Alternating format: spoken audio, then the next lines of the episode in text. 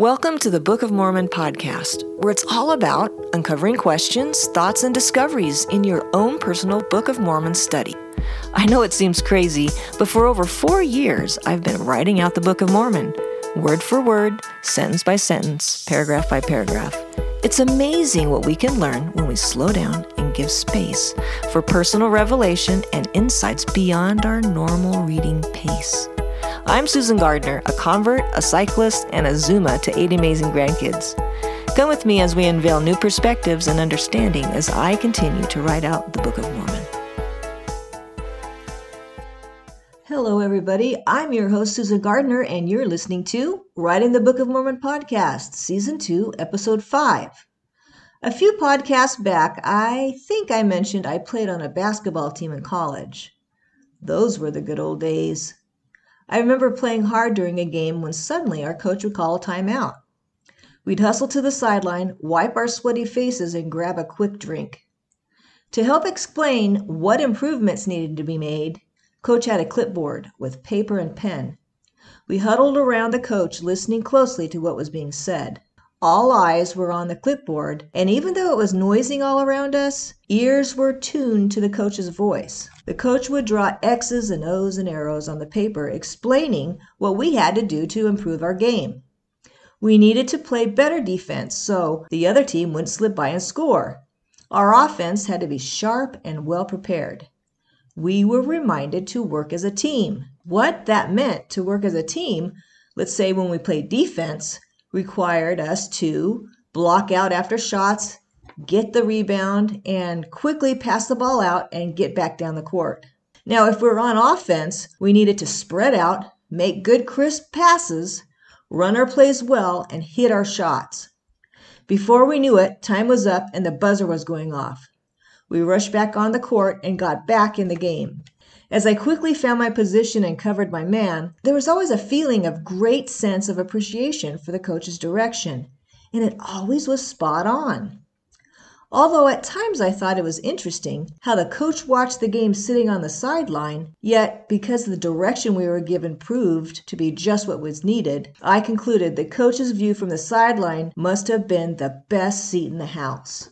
Our coach wasn't only great at giving direction during the game, I remember sitting in a classroom earlier in the week and watching video of future opponents playing ball.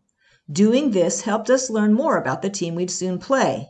While watching the video, we observed how they moved on the court, what plays they ran, who was the strongest, the best shooter, and the fastest defender.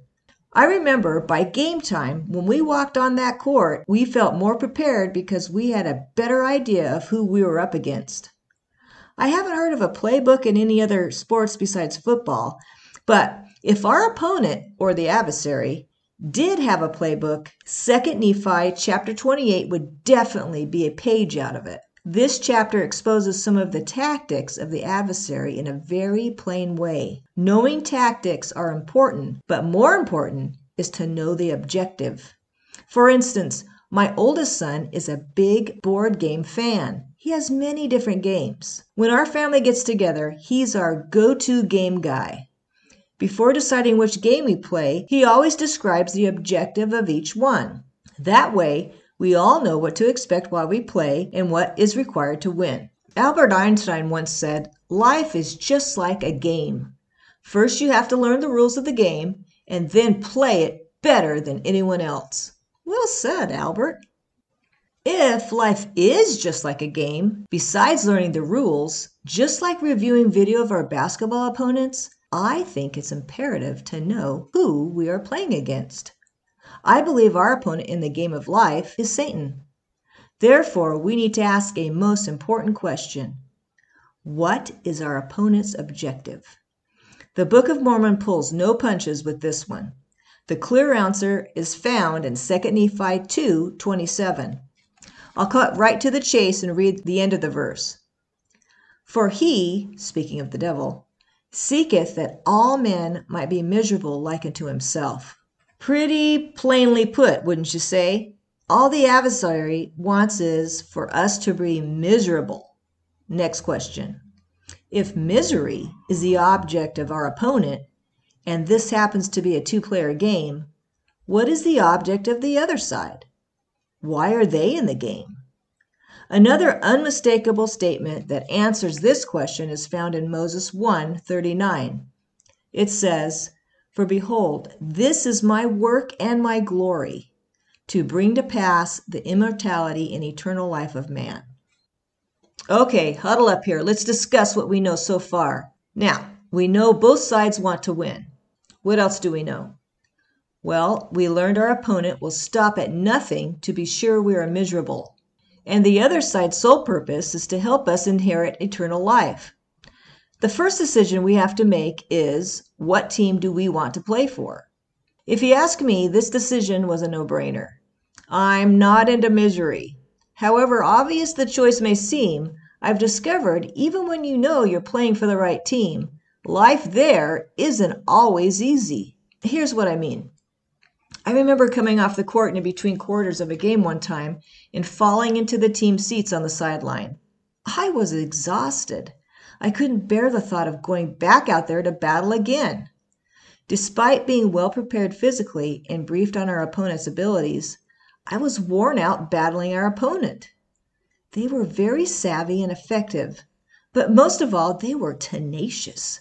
They just never seemed to get tired. Here I was doing the best I knew how, yet I was drained and felt defeated. I'll never forget that feeling, nor will I ever forget two occurring bits of advice our coach would give us on days like that. First, she said, we need to protect the baseline. Here's a brief description. Just in case you're not completely familiar with the lines on the basketball court, the baseline is the boundary at the end of both sides of the court and is the out of bounds line behind each basket. Uh, let's see, it extends from sideline to sideline. Not only does it provide a boundary on the floor, but it's often used strategically by both offenses and defenses. So, in this game, coach noticed the opponent had found a weak spot in the defense. That opponent was getting past the defender and scoring by the baseline. To avoid this, we were reminded to firmly put our foot to the line, hold our space, and stand strong. Doing this forced the opponent away from the goal and made it more difficult to score. So, the second had to do with shot selection. Shot selection has to do with making sure the shot you took was the best one available. The best way we found success when we had the ball was to run the plays and be patient when we shot. It was always tempting to want to look like a superstar, though. You know, hear the crowd roar for you. It was also very tempting to take the shot from the outside for a three pointer, but we were told to resist that temptation. Rein in that desire and remember it was better to be patient, work the ball around, and take shots we knew were proven to work. Making a good shot selection helped escalate the chance you'd have to make the bucket. Okay, Einstein, you might say. Great basketball lingo, but what does this have to do with writing out the Book of Mormon? I'll tell you. After all the years I spent reading and putting pen to paper, it didn't take long to guess what was going to happen to the people I was reading about. It was always the same. Over and over again, I saw it went like this as I read and wrote, I noticed those that chose to put up a strong defense and live their lives in a way that was proven to work were not only winners, but were happier people. I also observed living in a good way like this wasn't always easy. Like in my basketball experience, at times they were exhausted and felt defeated. They found their opponents were tenacious and they never gave up, and sometimes the constant battle left them drained. Even though it was difficult to endure at times, it seemed to me whenever the decision was made to stick to the game plan, eventually that decision to stay true brought success. Now, let's turn this on ourselves. So, why is it after being on a winning streak for a while, do we tend to take our eyes off the proverbial clipboard? Do we become bored with the X's, O's, and arrows of life and instead start leaning towards wanting the limelight and praise of the crowd. After all, we might rationalize, why listen to someone who's just watching from the sidelines? We are the ones in the middle of everything, not them. They might have played in their day, but that was years ago. What do they know? It's a different game now. Yeah, this way of living how they saw fit and not listening to anyone else's advice did seem to pay off for a little while. Now, if life was just like a basketball game, we might see some temporary successes at first. The team might earn some W's and would seem really fun. But soon enough we'd see they'd start throwing up bricks, being outscored, outplayed, and find themselves weighing heavily in the losers column. Turns out making decisions like taking chances and not keeping your defenses up eventually allows the opponent to capitalize on consequences from missed shots. They discover weak spots in the defense, and that makes it easy for them to score against you. Each loss, each defeat brings misery to a game that used to be so fun. Ending up miserable? Sounds like someone might be listening to the wrong coach. I think one of my kids made the observation one time that it seemed like members of the church could make an analogy out of anything. I wholeheartedly agree with that. Therefore, I believe I have not disappointed you today. I've mentioned this before, but I'll say it again. I'm always fascinated how the eyes can read words, but hearts know what they're teaching. Like when I mentioned playing good defense, including protecting the baseline by firmly putting your foot to the line, holding your place, and standing strong. What came to mind when I talked about making a good shot selection, listening to the coach, keeping our eyes on the clipboard, paying attention to the X, O's, and arrows? How about the advice my coach gave us about staying with what has been proven to bring success, resisting the temptation to look like a superstar and hear the roar of the crowd. And most of all, the importance of knowing the objective and tactics of our opponent.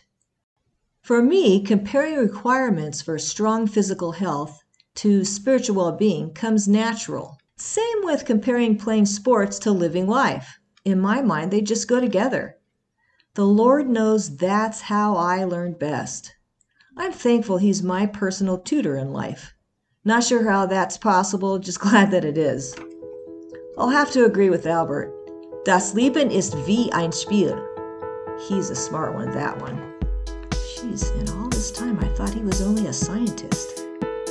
It's not important to discover it first, it's more important to discover it for yourself. Slow pace, give space. If you like this episode, please subscribe to the podcast and share it with a friend who also loves the Book of Mormon. And if you're on Facebook, be sure to like our page and join our community. You type in Writing the Book of Mormon Dash Discussion Group. This will keep you up to date and current with new topics and conversations surrounding our study. I do appreciate you, and I hope you have an amazing day.